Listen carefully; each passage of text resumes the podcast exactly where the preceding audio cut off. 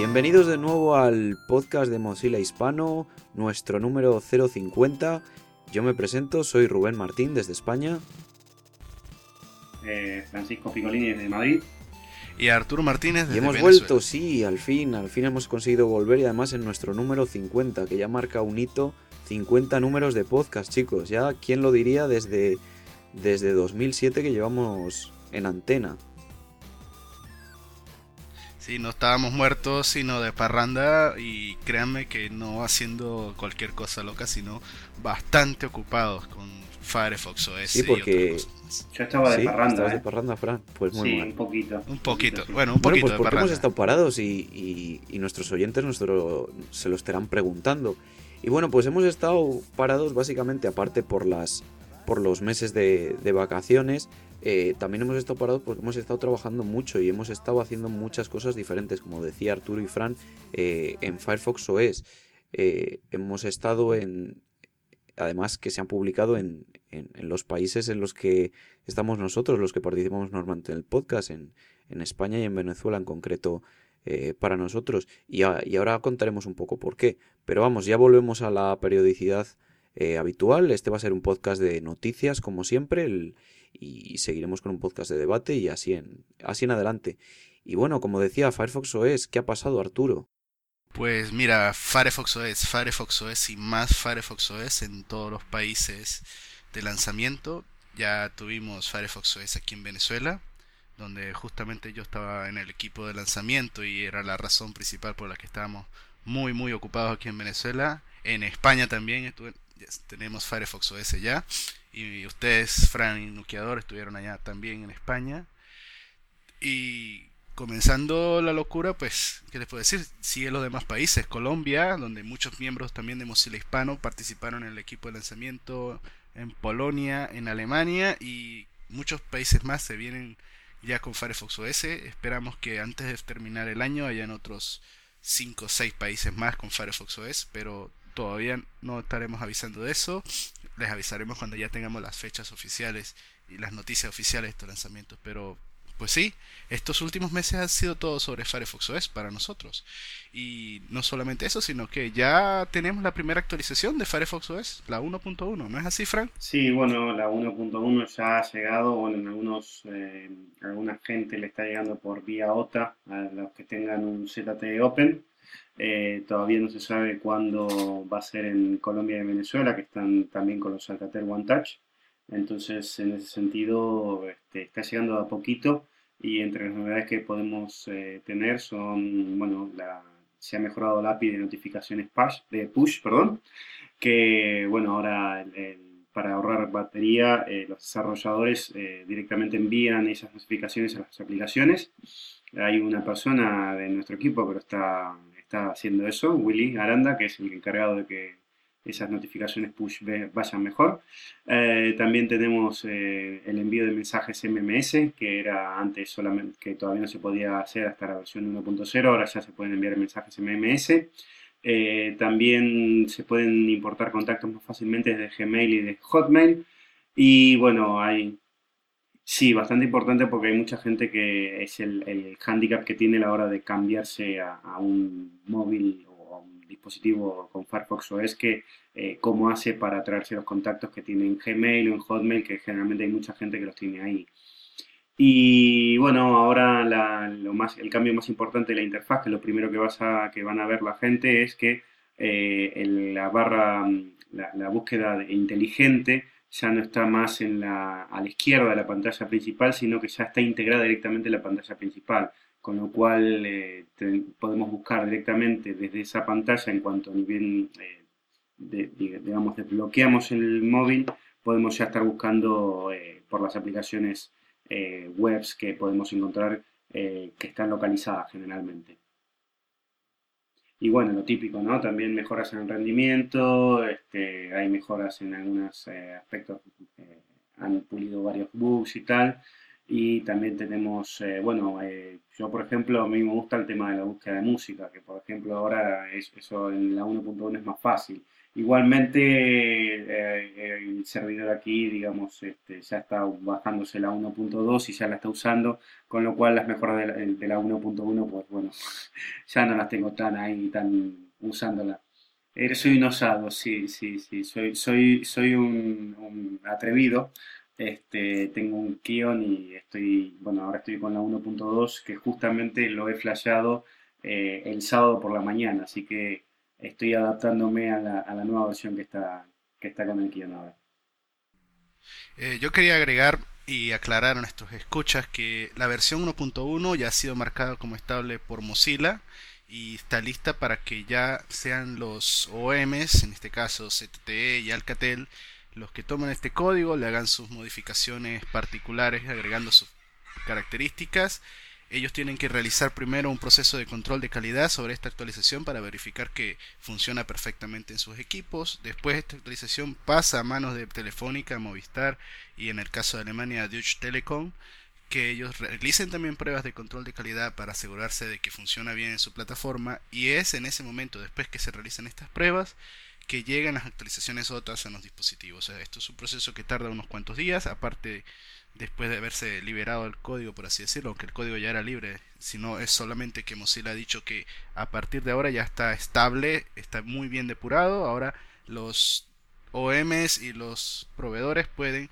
tomar este código, realizar las, mejor, las revisiones necesarias y aplicarle sus personalizaciones para liberarlas a los usuarios. Sabemos que todos están muy ansiosos de ya tener la primera 1.1 en sus teléfonos, pero denle un poquito más de tiempo a los proveedores para que ellos puedan liberar estas actualizaciones otras en sus dispositivos. Sí, porque lo de la 1.1 recién está en, España, no está llegando a Venezuela, ¿verdad? No, en Venezuela no, en Venezuela todavía no tenemos noticias de cuándo llegará, tampoco en Colombia ha llegado. Entonces me imagino que están por el mismo camino de que primero tienen que hacer las revisiones de control de calidad en cada país para asegurarse que funcionan bien en su, bueno, también hay que tener en cuenta que eh, Firefox OS va a tener un modelo de publicaciones muy agresivo. Eh, recordemos que cada tres meses eh, va a haber una versión, una versión nueva. O sea, la 2.2 se viene, la 2.3, la 2.4.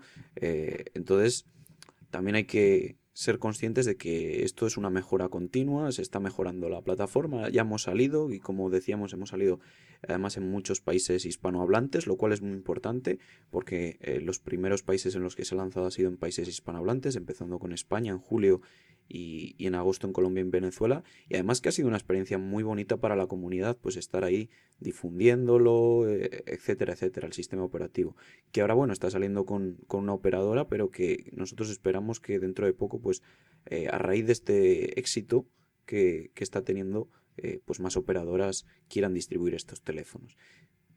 Y hablando de teléfonos, eh, no se ha quedado parado. Recordad que Geeksphone es la empresa que desarrollaba teléfonos para desarrolladores eh, y, lanzó hace tiempo pues el, el Kion y el PIC, dos teléfonos para desarrolladores, pero que ahora se lía la manta a la cabeza y dice que va a sacar el PIC Plus.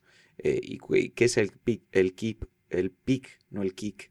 Eh, el PIC Plus, bueno, pues es un teléfono que ya está un poco más pensado para usuarios de una gama media y que puede ser a lo mejor lo que nos encontremos eh, eh, a partir de ahora en gama media de, Firefox OS, porque recordemos que estos primeros teléfonos que han salido son teléfonos de gama, eh, de gama baja, por así decirlo, no quiere decir que sean malos, sino que, que son de una gama de entrada eh, y están específicamente pensados para usuarios que nunca han tenido un smartphone.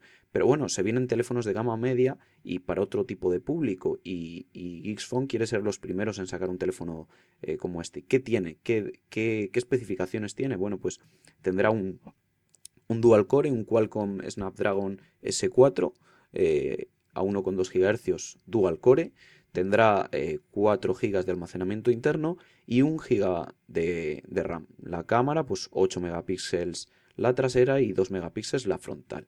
Eh, como vemos ya son unas especificaciones bastante, eh, bastante buenas. Es un teléfono de gama media y que además con Firefox OS se va a mover a las mil maravillas. Y todavía no tenemos, se puede reservar desde la página de Geeksphone y supongo que el, envío será como el resto, el envío es internacional a todos los países, sujeto eso sí a cada una de las leyes aduaneras que siempre pone problemas, sobre todo en Latinoamérica, eh, y hay que tenerlo en cuenta, porque aunque lo envíen a todos los países, luego cada país eh, tendrá sus, sus peculiaridades.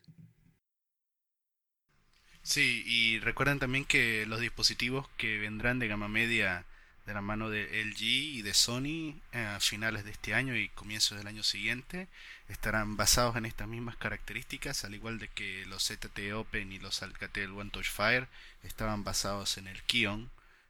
Eh, cuando dices basados es que, más o menos cuando dices que son características similares. no es que vaya a ser el mismo. Sí, no, son, son con características muy similares. Por supuesto, los fabricantes le agregarán sus propios añadidos especiales para llamar la atención de los consumidores. Y bueno, Arturo, y cuéntanos, porque con este lanzamiento de Firefox OS se han hecho muchas actividades con lo que hemos llamado mobilizers. ¿Qué son los mobilizers y qué se ha hecho? Pues cierto, o sea, como decíamos al principio, nosotros la comunidad estábamos involucradas de lleno en, el lanzamiento de Firefox OS, encargándonos de los lanzamientos de nuestros respectivos países, pero no solamente nosotros, los colaboradores de Mozilla y activos, sino que hay muchas otras personas que apoyan a Firefox, que quieren ver Firefox OS en, triunfar y en sus países, y estos son los mobilizers. Los mobilizers son lo que venimos hablando anteriormente de las personas que quieren apoyar a Firefox en sus países, quieren eh, promover la web abierta, la libertad en la internet y con ello pues apoyar a Mozilla en lo que está haciendo para crear, derribar estos jardines cerrados de los diferentes sistemas operativos móviles y traer un verdadero sistema operativo abierto a los teléfonos de las personas y estos se llaman mobilizers. Ya hemos realizado actividades con los mobilizers, o sea, todas las personas que quieran acercarse a estos eventos son bienvenidos a hacerlo. Son eventos que hemos hecho ya en Caracas, en Bogotá y en Madrid. Hemos tenido eventos de, en ciudades acercándonos a las tiendas donde se venden los teléfonos con Firefox OS. En Colombia hicieron un mural hermosísimo Pueden revisar luego las fotografías que agregaremos en el final de la entrada del podcast para que vean lo que hemos hecho hasta ahora. Hemos creado un mural en, Bogotá y en Venezuela tuvimos una fiesta, una fiesta espectacular con los mobilizers donde nos explicaron por qué les gusta Firefox, por qué quieren apoyar Firefox y cómo lo van a hacer. Muy fácil, es simplemente ayudándonos a nosotros a que más personas les llegue el mensaje de Firefox OS, de que por qué es necesario tener una plataforma realmente abierta pensada para los usuarios, no para las corporaciones grandes. Y siguiendo con eso, bueno, seguimos teniendo mejoras más, nuevas mejoras en Firefox, porque durante todos estos meses que hemos estado ocupados, Firefox se ha actualizado un par de veces.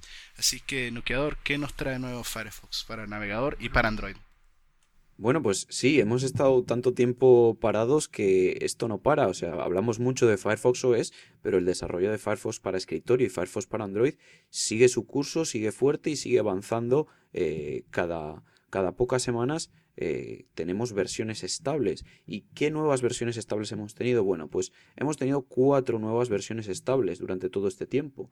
Y, diréis, ¿qué, ¿qué, novedades hay? Bueno, pues eh, novedades ha habido muchas y muy importantes, pero vamos a resumiros las que a nosotros nos parecen más relevantes eh, que contar. Partiendo de, de, nuevas redes sociales para Social API, y recordad que hablamos de esto, de Social API, que era una nueva forma de integrar el navegador con las redes sociales y que nos permitieran compartir cosas con la red social de forma que la privacidad del usuario se respete. Pues por ejemplo se ha añadido un botón de compartir, integración con nuevas redes sociales, eh, mejoras con la integración de Facebook y, como vemos tenemos esta integración de una forma de que los usuarios pueden compartir eh, sus datos a través del navegador sin tener que pasar por un botón que, nos pueda hacer tracking y nos pueda hacer seguimiento de las páginas que, visitamos. Además, eh, en, la versión, en la versión estable también tenemos cosas muy importantes y muy visuales, como puede ser eh, mejoras para los juegos en 3D. De esto ya hablamos, creo recordar, en un podcast anterior eh, y publicamos también una noticia, y es que se han hecho mejoras para lo que se llama ASMJS y es una librería que nos permite eh, que la gente que tenga código programado en el lenguaje, por ejemplo, C++, lo pueda compilar a JavaScript. Y diréis, ¿esto qué significa? Bueno, pues que eh, la gente de, Epic, los creadores del Unreal Engine y del Unreal Tournament y de todos estos juegos y esta franquicia, eh, han tomado el código de Unreal y en dos días, con la ayuda de, un par de ingenieros de Mozilla, en dos días ese mismo código lo han compilado a JavaScript y está funcionando directamente en la web sin plugins y sin necesidad de nada. Eh, os pondremos un enlace a la demo. Realmente es impresionante lo que han conseguido utilizando WGL eh, y utilizando todo tecnologías estándares. Tenemos una demo de, de Citadel, que se llama la demo, que a lo mejor habéis visto en otras plataformas y la tenemos ejecutándose directamente en la web sin necesidad de nada más. Y además ejecutándose a una velocidad asombrosa. Eh, de hecho, se ha conseguido que, el código compilado a JavaScript solo tenga una penalización de 1,5 por. Quiere decir que no, no van no, va ni en punto de comparación con lo que anteriormente estábamos eh, viendo de algunos ports que se habían hecho a JavaScript que eran siete veces más lentos que, el código compilado nativo. Ahora solo estamos a 1,5 por, con lo cual estamos reduciendo además muy, eh, muy insistentemente esto y, de, de, nada estaremos a unas velocidades que casi no se nota. De hecho ahora es casi imperceptible eh, ver la diferencia entre algo nativo y, algo ejecutado en la web, que abre además muchas posibilidades a, plataformas como Firefox OS y de tener eh, aplicaciones web eh, ricas, aplicaciones web en 3D utilizando WebGL con motores modernos directamente universales que se ejecuten en cualquier eh, plataforma que ejecute la web. Y además cosas impresionantes que hemos visto que se han añadido. Bueno, WebRTC también se ha añadido a estas versiones estables. ¿Qué es WebRTC?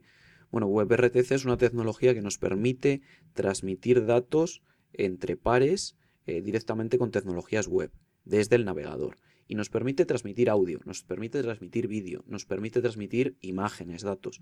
Esto se traduce en que podemos tener eh, conversaciones de audio y vídeo y transferencia de archivos sin necesidad de plugins directamente desde el navegador y de hecho ya, ya hay algunas páginas que utilizan esta tecnología y que nos permite pues eso, hacer videoconferencias, transmitir archivos, incluso eh, nos va a permitir en un futuro compartir pantalla o compartir una sesión.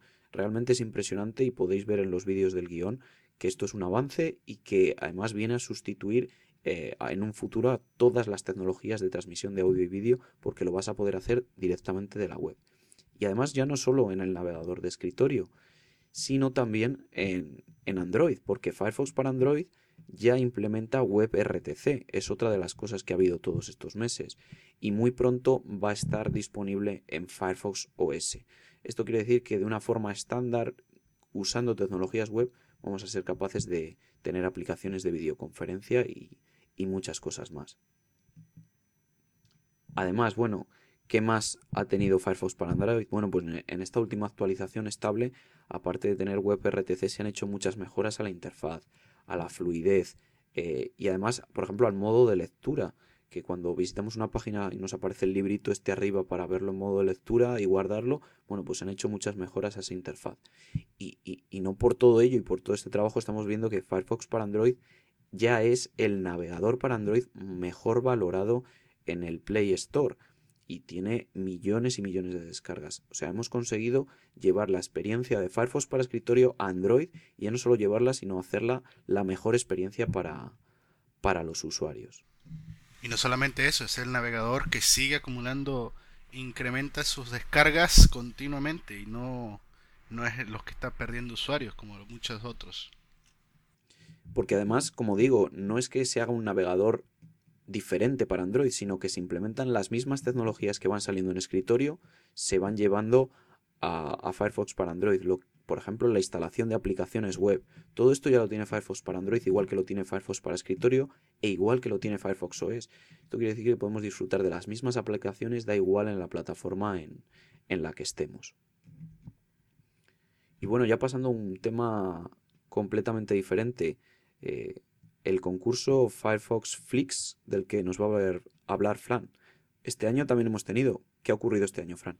Bueno, sí, este año también hemos tenido, repitiendo el año pasado, que fue un concurso de cortos para que la gente exprese qué es lo que es Firefox o quiera contar su historia acerca de Firefox. Este año fue centrado en lo que es el móvil y la web móvil y más que nada este, focalizado en Firefox OS. Eh, se han presentado, bueno, se presentaron 400 eh, cortos. Eh, estos cortos duran alrededor de un minuto y bueno, la temática es libre, pero centrado, digamos, centrado en Firefox OS. Ha habido de todo el mundo que, gente que envió su corto. El jurado son, eran 10 personas, entre, digamos, productores, actores, directores, alguna gente no muy conocida, otra gente que quizás alguno conozca más que otros. Y bueno, el ganador fue un vídeo de un corto de Polonia que se llama Spot the Difference, que es un corto que va mostrando cómo es la vida ahora de un turista en una ciudad, cómo era antes y cómo es ahora, con un móvil y cómo puede encontrar todo gracias a ese móvil. La verdad que el corto es bastante divertido, o sea, es simpático. Igualmente a mí me gusta más uno que es de, de Estados Unidos, que es una nenita que está con un triciclo y se va acercando a, sus amigos y familiares y está bastante más, más, más ternito. Será que me estoy volviendo viejo y, ñoño. Este, pueden, sí, será eso. Será, será, será o que la, se me está pasando el arroz, una de dos. Este, y luego eh, pueden ver todos esos los cortos que ganaron y porque están separados por categorías. Los pueden ver en firefoxflix.com, eh, que está traducido al español, localizado al español, así que no hay ningún problema porque los van a ver, van a ver la página en español pero los videos van a estar en inglés, o sea, eso es lo Mi favorito realmente es el ganador regional de Latinoamérica, Tortillas on the Go, ganador de México. De realmente esos videos nosotros también los hemos estado utilizando para promocionar la, lo que es la movilizarse, llegar al mundo móvil, cómo el mundo móvil te cambia tu vida de día a día. Y para mí el, el videito de Tortillas on the Go me ha parecido excelente. Les invito a todos a que vean los ganadores de todas las regiones y, los, y los grandes ganadores en el enlace que tendremos al final del artículo. Y bueno, pasando rápidamente al, siguiente tema. Eh, hablábamos antes de novedades de Firefox en el escritorio, pero también se han presentado novedades eh, tecnológicas. Y novedades tecnológicas como puede ser un nuevo códec de vídeo que ha presentado Mozilla junto a la empresa Otoy y un nuevo códec de vídeo que además está basado en tecnologías web, está hecho en JavaScript. Y diréis, ¿qué nos va a permitir hacer este nuevo códec de vídeo? Bueno, primero de todo, eh, es un códec libre, es un códec eh, que está libre de patentes eh, y además es software libre y está todo documentado. Es un códec además de alto rendimiento y nos permite cosas muy curiosas, como hemos visto en los vídeos, y es poder hacer, por ejemplo, streaming de aplicaciones. ¿Qué quiere decir esto? Bueno, pues que nos permite ejecutar aplicaciones eh, que están pensadas para otros sistemas operativos, ejecutarlas en la web por streaming. Por ejemplo, eh, en el vídeo que, está enlazado en el artículo que os pondremos en el guion, vemos como alguien está ejecutando eh, el 3D Studio en un Mac y luego lo está ejecutando al lado desde web sin necesidad de ningún plugin porque lo que hace es que a través de este códec de vídeo se conecta eh, por streaming y ejecuta la aplicación en remoto, directamente en la web. Y la interfaz es exactamente la misma como si estuviera la aplicación local. Y no solo permite hacer esto, sino que también permite que, haya datos locales y haya datos remotos. Y, y además abre una nueva posibilidad y es eh, como decía, aplicaciones que, solo estaban pensadas para una plataforma, poder disfrutar de ellas en, la web, eh, a través de un servidor de aplicaciones y demás. Pero además no se queda aquí, sino que además nos permite eh, utilizar streaming de vídeo de alta calidad con marcas de agua. ¿Y qué es esto de las marcas de agua? Bueno, pues históricamente las, las productoras de cine y las productoras de, de audio, perdón, de vídeo, eh, apuestan por el DRM, por la restricción de derechos digitales, poner trabas, necesidad de plugins para ver el, contenido. Pero gracias a este nuevo codec, lo que nos permite es que el vídeo eh, se puede transmitir en streaming con una, con una marca de agua que es imperceptible para el ojo humano. Esto quiere decir que si alguien eh, copiara o redistribuyese el contenido, se podría saber qué usuario original que ha pagado por el contenido lo ha redistribuido, con lo cual haría innecesario eh, el DRM. es uno de los objetivos también de este código, que, a través de estas tecnologías evitemos eh, con el watermarking, la marca de agua, la necesidad de que los usuarios tengan que tener eh, plugins que no son software libre, que son dependientes de la plataforma para visualizar el vídeo en, streaming. Entonces nos permitiría, por ejemplo, que alguien ofreciera vídeo por streaming sin necesidad de DRM y con suscripción mensual o con o lo que estimen oportuno. Y, bueno, paso, paso de nuevo a Fran porque también estamos de celebración, porque han pasado tantas cosas que ya estamos casi se nos pasa. Sí, se nos pasó el, aniversario, un nuevo aniversario de Mozilla. Esto ya es 15 eh, años. Este, generalmente se celebra la salida, digamos, eh, el 31 de marzo de 1998, que es cuando se libera el código, pero eh, hace exactamente, a ver si lo tengo por aquí, sí, bueno, dicen 15 años, entonces lo que estamos en octubre era lo de la Fundación Mozilla, o sea, era para principios de octubre se creó finalmente la Fundación Mozilla luego de que el 31 de marzo del 98 eh, se liberara el código de Netscape y bueno, eh, lo que se celebra es eso, ¿no? que son 15 años de una web mejor. Eh, hubo una pequeña campaña por Twitter sobre el tema de, bueno, que contaras tu historia de la web, que, es lo que te ha ayudado a mejorar Mozilla o que, cómo te ha, digamos, cómo te ha ayudado a, disfrutar o a experimentar la web eh, a partir de que te dieron alternativas. Y bueno, para aquellos que quieren ver un poco más cómo fue todo el proceso de liberalización de código, de, perdón, sí, del código de Netscape, eh, les recomiendo que se pasen a ver el video de Code Rush, que es un documental. Eh, nosotros lo tenemos traducido, bueno, subtitulado al español, con lo cual no se van a perder nada y es bastante interesante ver cómo unos pocos pudieron hacer tanto. Eh, el otro día en el Summit, eh, Mitchell contaba ¿no? cómo fue el inicio, que ella empezó como voluntaria directamente, no le pagaba Mozilla en la fundación y que empezaron siendo 10 personas. Esa, charla bueno, está grabada y estamos en gestiones para poderla subtitular, así que esperamos también tenerla pronto en español y lo anunciaremos. Sí, porque es bastante inspiradora, porque cuenta un poco cómo ella vivió toda esa época y la verdad que es bastante, bastante emotiva y bastante bonita para, para, verla, ¿no? Entonces, eh, cómo de eso terminó siendo lo que es ahora Firefox, porque cuando lanzaron eso, cuando se, se creó la fundación, jamás esperaban que iba a llegar a este límite, a, digamos, a este nivel, ¿no? O sea, pero el tema era que querían que la web fuera abierta y unas 10 personas se dedicaron con muy poco, con lo poco que tenían, aportar su granito de arena para que eso sucediera y bueno, ya de eso 15 años ahora. Así que... Este, y bueno, de una, de una noticia alegre a una menos alegre para cerrar el podcast. Hemos elegido también la peor para cerrar, pero bueno, Arturo, ¿qué ha pasado con todo este tema de, de la privacidad en la red? Bueno, primero que nada, un saludo a nuestros amigos de la NSA que nos deben estar escuchando en este momento. Pues se trata de Prism. Lo hemos hablado ya en otras ocasiones, pero en este caso Mozilla ha hecho una, una campaña donde dejen de vigilarnos, se llama la campaña. Es una simple campaña para solicitarle a los gobiernos de los Estados Unidos y otros gobiernos que también vigilan a sus usuarios que dejen de hacerlo, que dejen de vigilar a las personas. Esta es una campaña respaldada no solo por Mozilla, sino por Electronic Frontier Foundation, por Freedom Works y otras compañías y asociaciones públicas que para por la libertad de los derechos de las personas se han asociado para crear esta campaña. Sabemos muy bien que a veces nosotros en Internet compartimos mucha información, a veces voluntariamente, a veces involuntariamente.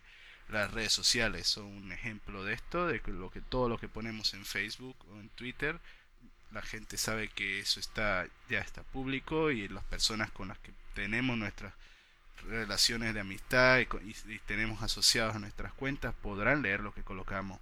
Pero ¿qué sucede cuando ya pasa de ser una exposición voluntaria de nuestra información personal a una exposición involuntaria, cuando no somos nosotros los que estamos divulgando la información, sino que son las compañías, las agencias y los proveedores de Internet quienes hacen que nuestra información sea divulgada, obviamente de manera ultra secreta, a otros entes gubernamentales, agencias de publicidad y, otros como tal. En el caso de PRIS, eso fue un revuelto que se formó hace unos meses atrás por el cierto agente secreto de la NSA que liberó una información muy muy delicada que no tan secreto ahora, ya todo el mundo lo conoce y está de vacaciones en Rusia, pero la, internet no se podía quedar callada, o sea, si esto lo que ha dicho este hombre es cierto, mira, imagínate todo lo que lo que saben de nosotros. O sea, tienen toda una nube de información con nuestros registros, de nuestros correos, de nuestra información, donde nos dicen que hasta existen backdoors en múltiples agencias y servicios de alto calibre en la Internet. Y curiosamente, en el informe que este libera, Mozilla no aparece entre los listados. Cosa que me. Es lo que. Realmente es lo que. Lo que debería dar más miedo. Como dices, eh, las empresas que aparecen son Google, Apple, Microsoft, y Microsoft. Y otras más, pero. Entre otras. Pero da miedo, ¿eh? Pensemos quién son. Es que son los tres que controlan eh, todo el meollo. Y además son tres eh, que en lo que nos concierne son tres fabricantes de navegadores. No solo navegadores, teléfonos móviles, navegadores, sistemas, operativos. y más. Pues el meollo es fuerte. Eh, existe la campaña Dejen de rastrearnos, que simplemente es una recolecta de firmas para solicitarle al gobierno de los Estados Unidos de que libere toda la información confidencial que tiene sobre sus programas secretos de vigilancia hacia los habitantes. Comprendemos que a veces la seguridad nacional es muy importante, pero si la seguridad nacional va a pisar los derechos de las personas, realidad, ¿qué estamos protegiéndonos? ¿A nosotros? ¿A nuestras libertades? ¿O simplemente nuestros propios intereses?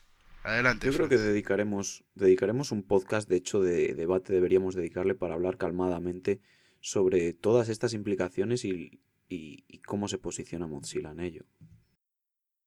Sí, no, lo que yo quería destacar que lo más, eh, lo más loco de todo esto es que, bueno, uno dice, Arturo decía recién de la seguridad nacional, pero el problema es que no, era, no es por la seguridad nacional, eh, se mueven estos datos pura y exclusivamente por, por dinero, directamente, o sea, no es que Estados Unidos está espiándonos para, bueno, espiando a sus ciudadanos para ver si hay posiblemente un terrorista o alguien que tenga no, no, no, directamente lo que les mueve es el dinero. Y ese es el, sí, bueno, eh, La excusa es la seguridad nacional.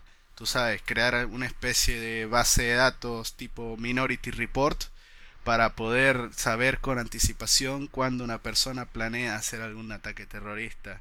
Esa es la excusa, claro, pero el espionaje existe desde mucho tiempo y se crean bases de datos de personas con información eh, detallada de ellas y a saber qué hacen con esa información, si no la utiliza las agencias de espionaje o las utilizan peor agencias de mercadeo y publicidad. Y bueno, esto es nuestra campaña de Mozilla, dejen de vigilarnos, stop watching us, que les invitamos a que firmen si quieren estar interesados en ello, para que le digan a los gobiernos del mundo que dejen de vigilarnos, dejen de compartir dejen de almacenar nuestros datos privados, que si nosotros los liberamos públicamente es bajo nuestro propio consentimiento, pero si cuando ustedes los divulgan sin nuestro consentimiento, ya eso es una violación a la privacidad y a los derechos fundamentales de las personas. Y vamos cerrando por hoy. Eh, como siempre, eh, os recordamos la dirección del podcast, que es mozilla-hispano.org barra podcast pueden enviar sus correos y audio correos para felicitarnos, para criticarnos, para decirnos que invitemos a alguna mujer para que se divierta el tema un poco, para que se ponga así interesante a podcast arroba mozilla hispano, podcast arroba mozilla-hispano.org. También puedes hacernos retweet, comentarnos, mencionarnos en nuestro Twitter arroba mozilla barra bajo hispano. Que estamos también en Facebook, eh, facebook.com barra mozilla perdón, facebook.com Mozilla Hispano, todo juntos, sin barra. Y que tenemos nuestro canal de YouTube, eh, que es youtube.com barra Mozilla Hispano y que también nos pueden encontrar en Google Plus. Y finalmente, bueno, dejar sus comentarios, sus puntuaciones en iTunes, en Miro, decirnos qué les gustó del, del podcast, qué no les ha gustado. Y todos los enlaces pertinentes al artículo estarán, eh, todos los enlaces pertinentes al podcast estarán en el artículo. Tenemos que hacer podcast más a menudo, quedar porque estamos perdiendo la costumbre. Estamos perdiendo el flow ya. Y bueno, pues eh, nada más, yo por mi parte me despido. He sido Rubén Martín desde España. Soy Francisco Picolini también desde España. y Arturo Martínez desde Venezuela. Un abrazo a todos. Estamos de vuelta con el podcast. Y nos vemos en el próximo número, que ya será el 051. Hasta luego.